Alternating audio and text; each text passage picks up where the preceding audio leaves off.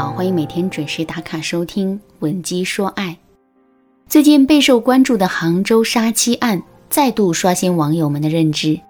丈夫杀妻后，将妻子尸体分尸后，从下水道冲进化粪池，再自导自演前往警察局报案。昔日朝夕相处的恩爱夫妻，怎么就变成了今天的杀妻怨偶了呢？婚姻到最后为什么会成为悲剧和噩梦？当亲密关系走过甜蜜浪漫的月孕期，进入了所谓的幻灭阶段后，所有的问题集中爆发。一旦处理不好愤怒情绪，小问题就有可能酝酿成大灾难。我的学员小丽差点就酿成大错。昨天怒气冲冲地对我说：“这日子没法过了，真的没法过了，实在过不下去了。那个王八蛋居然跟我提离婚。”当一个女人重复一句话三次。证明他的愤怒的情绪啊达到了一个不可遏制的顶峰。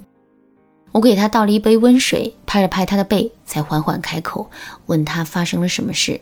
小丽说，她和老公陷入了一种糟糕状态好几个月了，也有努力去解决，可是一点用都没有。我引导她倾诉糟糕的状态表现在哪些方面。她说，我们每天都在凌虐彼此。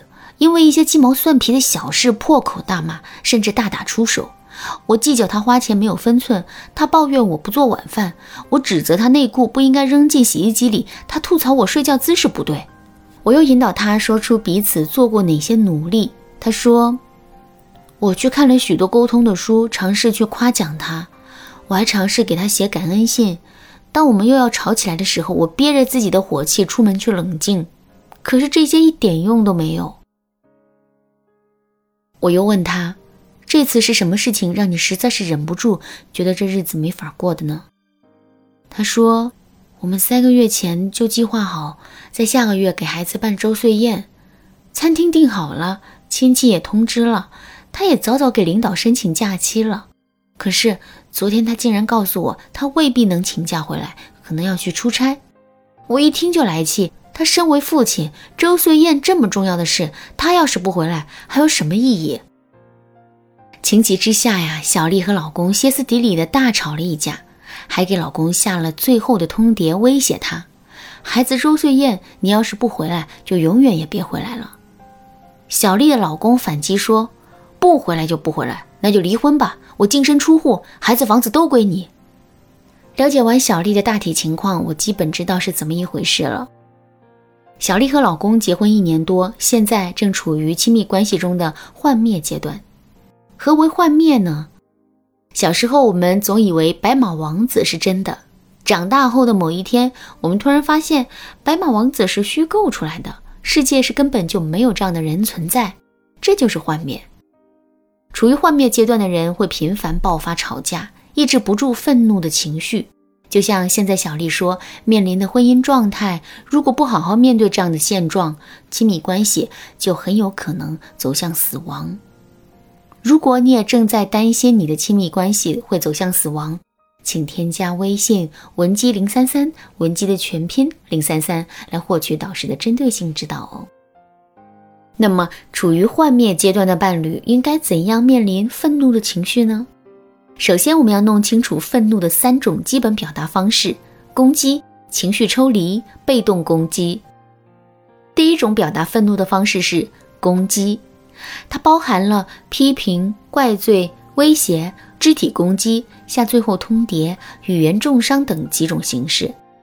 大多数女人啊，喜欢用这种表达方式，因为最直观，最能让对方感知到你的情绪。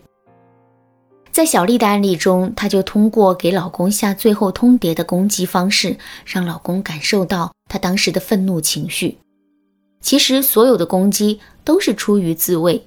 小丽太担心老公在孩子周岁宴时回不来，才会用这种方式去攻击他。第二种表达愤怒的方式是情绪抽离。简单来说，情绪抽离就是冷暴力。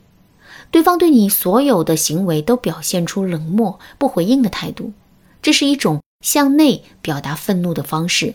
他们想通过不回应的方式让对方觉得没劲儿，以此逼对方主动撤退，达到自己远离痛苦源的目的。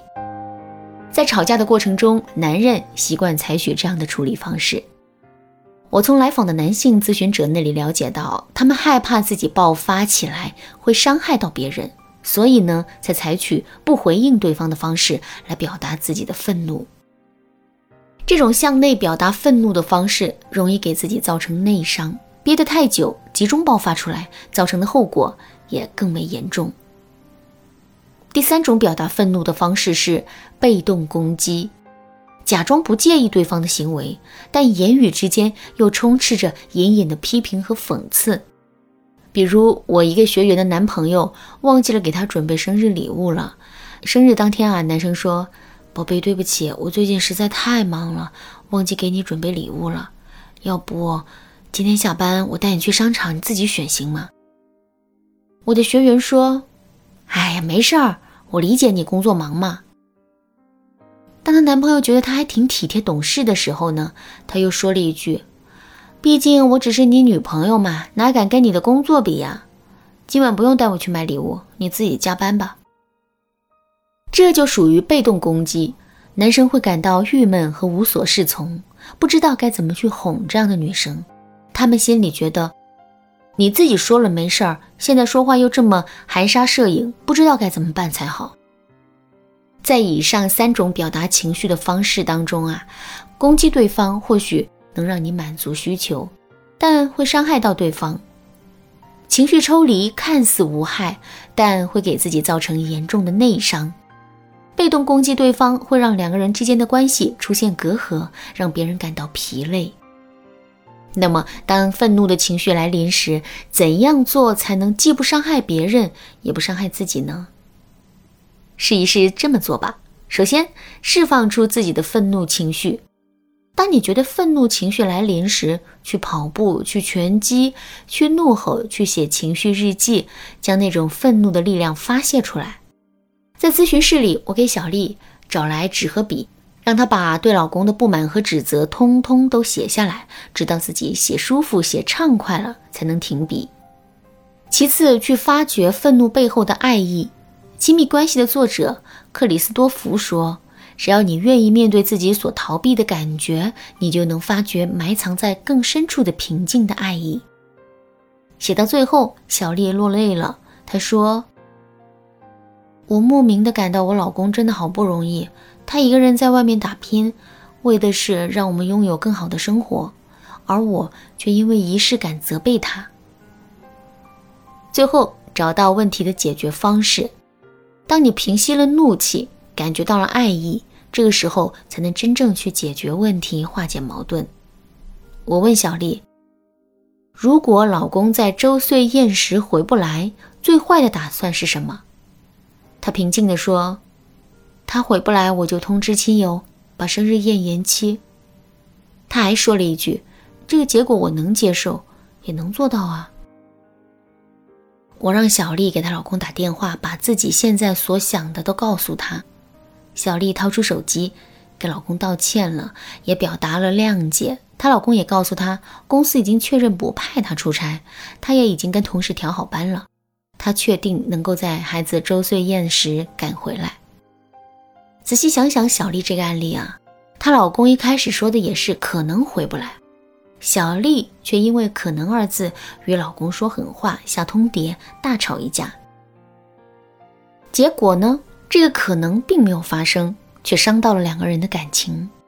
如果小丽一开始就明白自己是愤怒的情绪在主导自己，然后引导自己去冷静下来，充满爱意的去解决问题，是不是就不会闹到离婚的地步呢？另外，你是否也像小丽一样，在亲密关系的幻灭阶段中挣扎呢？如果你也有相关的问题，请添加微信文姬零三三，文姬的全拼零三三，来获取导师的针对性指导。好啦，今天的内容就到这里啦。文姬说爱，迷茫情场，你得力的军师。